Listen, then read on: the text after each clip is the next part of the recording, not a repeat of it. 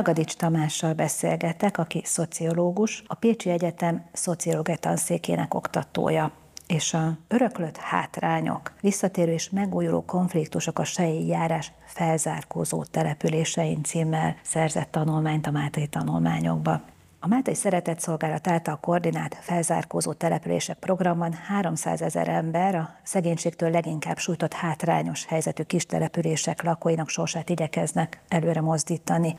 Ugyanakkor, ahogy az ön által megírt tanulmányban láthatjuk, a hátrányos helyzet egymásra rakódó döntésekből, történelmi hátrányok halmozódásából adódik össze. Mit gondol, meg lehet találni egy gyökérokot a leszakadásnak a legfőbb motivumát, vagy mindenhol egyéni jellemzők vezetnek ehhez a helyzethez? A legtöbb esetben ez a, a lokalitással függ össze, ahol ezek az emberek élnek. A legtöbb esetben ez térségi probléma. Az összes ilyen település viszonylag távol fekszik olyan erősebb gazdasági húzóközpontoktól, amelyek munkalehetőséget biztosítanának, amelyek szolgáltatásokat biztosítanának. Peremhelyzetben vannak ezek az emberek a lakóhelyük miatt, és nem képesek kitörni ebből. Ez talán egy általános tényező. Ezen túl azért azt lehet mondani, hogy minden térségnek, sőt minden településnek megvannak az egyedi sajátosságai, amelyek jellemzik, amelyek erősítik vagy gyengítik, módosítják ezeket a hátrányokat. Ezt olvashatjuk önnél, hogy a TSZ-esítés illetve előtte még ugye a földosztás, aztán a Kádár korszak, a rendszerváltás, a TSX szétesése, illetve hát a 21. század folyamatai, ezek mind ugye halmozódtak. A peremvidékeken élők esetében melyik volt, ami legsúlyosabban hatott? Az igazán apró falvak már bő száz évvel ezelőtt se tudták eltartani a népességüket. Tehát már akkor is volt egy kirajzás a, a kisebb településekről a nagyobb egységek felé. Keresték a munkalehetőséget, keresték a megélhetést az emberek. Ezt a, az elvándorlást jelentős mértékben gyorsította fel a termelőszövetkezetesítés és a szocialista iparosítás, és a rendszerváltozást követően, amikor a kistelepülési munkahelyek sokkal nagyobb arányban szüntek meg, mint a, az országos átlag. Ez jelentős részben az állami gazdaság és a termelőszövetkezetek szétesésének köszönhető, akkor a munkanélküliség még nagyobb lett ezekben a térségekben, és még inkább kibocsátó térségekké váltak, és megindult egy, egy olyan migrációs folyamat, amely gyakorlatilag kicserélte a népességet a vidéki települések egy részén elköltöztek azok, akik motiváltabbak, képzettebbek voltak, akik valamit vártak az élettől, és tudtak és akartak is tenni érte, és a helyükre a telekárak változásai miatt bekerültek olyan emberek, akik csak ezeket a, az olcsóbb lakóhelyeket tudták megfizetni maguknak, és megindult ezeknek a településeknek a még erőteljesebb lecsúszása. Az ormánság esetében tudhatjuk, hogy ugye az egy zárt övezet volt szinte a második világháború után hosszú ideig, és ezért is hátrányba került. Ez egy egyéni adottság, de vannak-e olyan adottságok az ormánság esetében, amik más szegregálódó, leszakadó térségekre is jellemzőek? Lehet-e egy kicsit általánosítani? Igen, természetesen, mivel ez egy apró falvas térség, számos zsák településsel, ezért rokoníthatóak a válság jelenségei más apró falvas térségekkel. A másik, ami itt különösen érdekes, ez a vidéki szegénység és a roma népességnek az összekapcsolódása. Ilyen szempontból talán még az északkeleti ország résszel lehet rokonítani ezt a térséget, ahol települési határokon túllépve, túlmutatva valóban ilyen kis régiós vagy térségi szintet ölt a, a szegénység és a, a roma népességnek a, az együttjárása vagy összekapcsolódása. Mennyiben lehet tovább tágítani a kör, tehát hogy közép-európai jellegzetességekről beszélhetünk-e? Érdekes az a kontextus, ami a, a vidéki népesség és a szegénység összekapcsolódását mutatja. A nyugati térségekben ez jóval kevésbé probléma, mert nyugaton több lépésben megtörtént a vidék elhagyása. És azt lehet mondani, hogy vidéken azok maradtak, akiknek ott van valami tennivalójuk, akik megtalálták a számításukat, megtalálták a megélhetésüket. Mezőgazdasággal foglalkoznak, mondjuk egy családi gazdaság keretei között, vidéki turizmussal foglalkoznak, panziót üzemeltetnek. Ugyanez nem mondható el a kelet-közép-európai térségről. Itt nagyon megcsúszott az iparosítás a nyugati viszonyokhoz képest, és sokkal inkább benragadtak az emberek a falvakban, a vidéki térségekben. Ezt igazából még a szocializmus is elősegítette, vagy támogatta azáltal, hogy lehetőséget biztosított a második gazdaságra, a jövedelem kiegészítő tevékenységre, és nagyon sokan tudtak plusz bevételi forrásokra szert tenni a szocialista hiánygazdaságban. És ez megtartotta az embereket a falvakban, vagy legalábbis megtartott egy két lakiságot. A családból valaki a városban dolgozott, ingázott, ugyanakkor fontos volt a vidéki lakóhely is a plusz lehetőségek miatt. Ez az, egyik sajátossága a térségnek, ez a megkésettség, és az, hogy itt több ember maradt vidéken.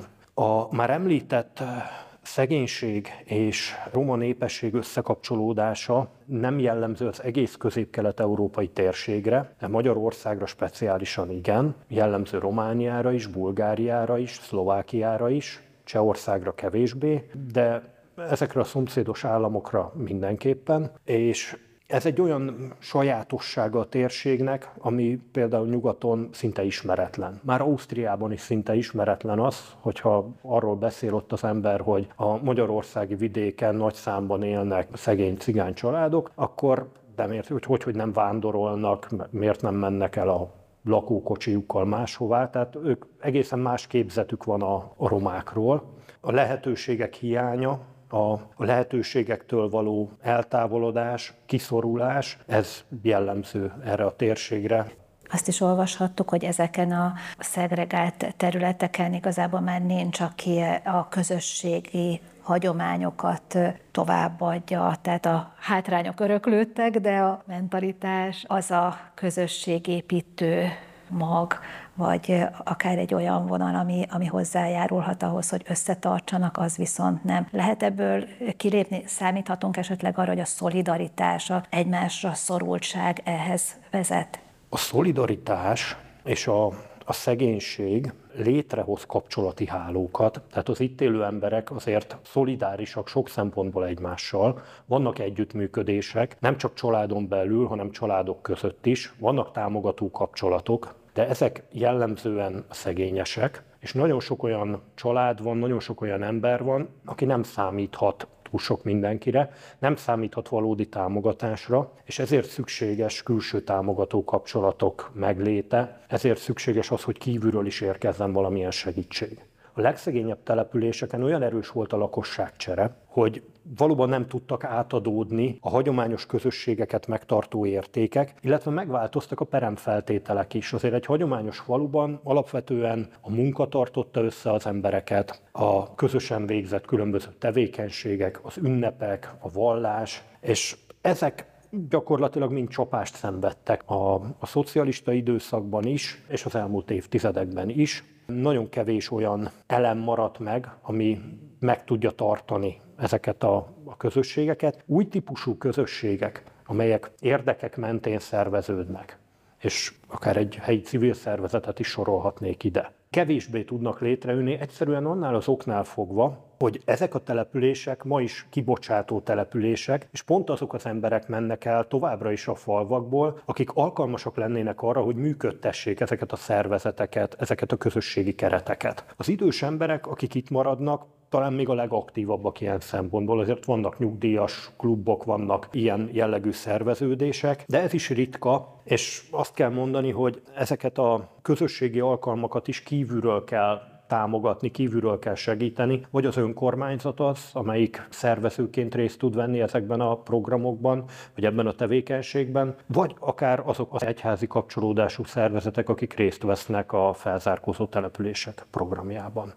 Ehhez kapcsolódóan ugye Máltai Szeretett Szolgált által koordinált jelenlét program, ami sok helyen jelen van. Ez szikraként tud hatni, hogy beindítson folyamatokat, vagy szükség van arra, hogy hosszú ideig támogatóan ott maradjon? Mivel minden fejlesztő beavatkozásnak minden jó szándékú fejlesztő beavatkozásnak, és semmi kétség nem fér ahhoz, hogy az jelenlegi program egy ilyen. Az a célja, hogy egy idő múlva el tudjuk engedni a, a segítettek kezét, és önállóan legyenek képesek megoldani a saját problémájukat, vagyis erősödjenek a, az önsegítő képességei, készségeik. Ezt is látni kell, hogy nem az egész falu közösséggel tudunk alapvetően foglalkozni, hanem azokkal az emberekkel, akiknek igénye van arra, hogy jobb legyen az életük, akik, akik valamilyen módon érzékelik a problémákat, és képesek arra, hogy segítséget kérjenek, és el is fogadják ezt a segítséget. Tehát ezeket az embereket valamilyen módon újra képessé kell tenni az önszerveződésre, az érdekvédelemre, érdekképviseletre.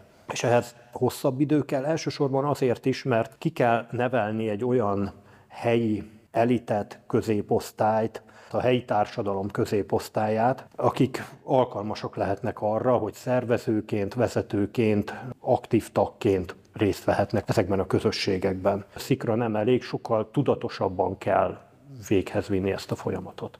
A Máltai tanulmányok lap bemutató kerekasztal beszélgetése után beszélgetünk, és itt elhangzott az, hogy mekkora szerepe lehet az iskoláknak, illetve hát az is, hogy a munkahelyeknek. Tehát az, hogy egy ilyen felzárkózó leszakadással küzdő régió ki tudjon valahogy mozdulni. Én jól látom, hogy ez a két aspektus lenne talán a legfontosabb? Igen, igen, és ez egy kicsit szembe is megy egymással, mert megszokhattuk azt, hogy egy kis településen alapvetően olyan munkahelyek vannak, amelyek nem igényelnek különösebb képzettséget. De az, hogy az ember a mezőgazdaságban dolgozik, a legtöbb esetben nem igényel nagyon komoly kvalifikációt. Ha az itt élő gyerekeket, fiatalokat segítjük abban, hogy magasabb végzettséget szerezzenek, hogy képzettebbek legyenek, akkor nagy eséllyel el is veszítjük őket, mert ott fogják hagyni ezt a települést, ahol nem állnak rendelkezésre megfelelő szintű általuk elvárt szolgáltatások. Természetes, hogy minél szélesebb körű és minél jobb lehetőséget kínáló helyi munkahelyek vannak, annál stabilabb lesz a megtartó szerepe annak az adott településnek, annál inkább tud megtartó közösségként működni az a helyi társadalom. Ehhez nagyon sok szempontból szükséges az oktatásnak is a, a fejlesztése. Abban a jelenlétpontoknak nagyon komoly szerepe lehet, hogy csökkentsék az iskolai lemorzsolódást, növeljék a, a tanulóknak a sikerességét, és sok olyan problémát, ha nem is egy az egyben kezeljenek, de segítsenek a megoldásukban, mint például a korai iskola elhagyás, a korai gyermekvállalás, a munkanélküliség, a leszakadás, a szegénység. Utóbbi évtizedek világ szinten az urbanizációról szólnak, egyre-egyre nagyobb városok jönnek létre. Ugyanakkor például a Covid az fordított ezen egy kicsit. Elkezdték felfedezni a vidéket, elkezdték felfedezni azt, hogy vidékről is egy csomó mindent meg lehet ma már a technológia segítségével oldani. Hogy látja, van ebben perspektíva, hogy valami módosuljon, megváltozzon ezekben az urbanizációs folyamatokban? Nagyon sok ember döbbent rá az elmúlt időszakban, hogy fontos a vidéki tér, a természeti környezet, az, hogy az embernek legyen egyfajta biztonsága, és ebben a, a falvak valóban lehetőséget kínálnak azoknak az embereknek, akik úgy érzik, hogy a nagyvárosok, nagyvárosok pörgése, a nagyvárosok zsúfoltsága felmorzsolja őket, és szívesen kiszakadnának ebből a környezetből. Nagyon kevés olyan példáról tudok, hogy ezek a kiköltöző városlakók a 300 legszegényebb magyar település valamelyikére költöznének. Költöztek ide városlakók, de elsősorban ez szociális célú migráció volt.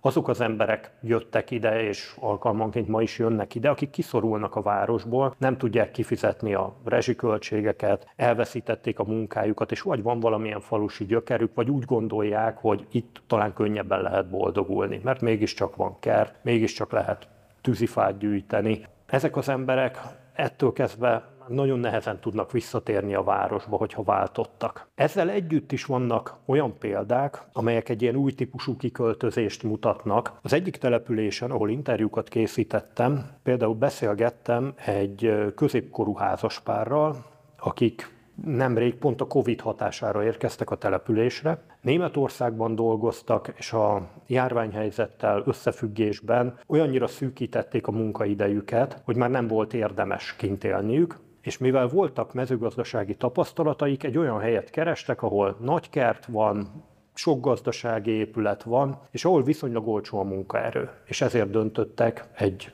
Sejjei járásbeli kis település mellett, és itt kezdtek el biogazdálkodásba, kertészkedésbe. Nagyon szurkolok nekik, hogy sikerüljön ez a vállalkozás. Tehát látok ebben lehetőséget. Az ilyen jellegű vállalkozásoknak a, a szociális programokkal válvetve kellene lehetőséget adni a térségben, esetleg együttműködve a segítő programokkal.